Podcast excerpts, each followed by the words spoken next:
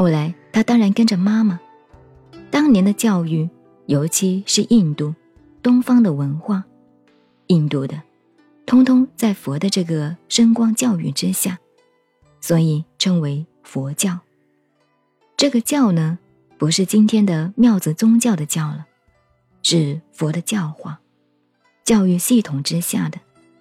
所以释迦牟尼佛同孔子一样，不想给人家捧的当教主，他才不干呢。那个皇帝的味道比这个好啊！为什么捧成教主？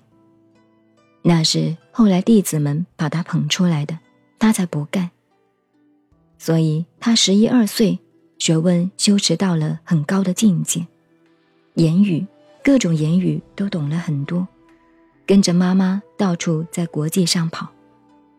当时的国际不像今天的世界，当时什么美国、英国。英国还在阴的地方呢，美国连美都看不到，都是荒凉的。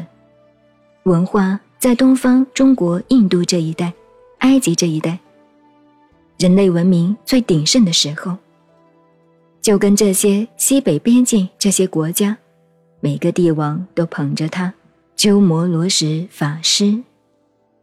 您现在收听的是南怀瑾老师的《南禅七日》。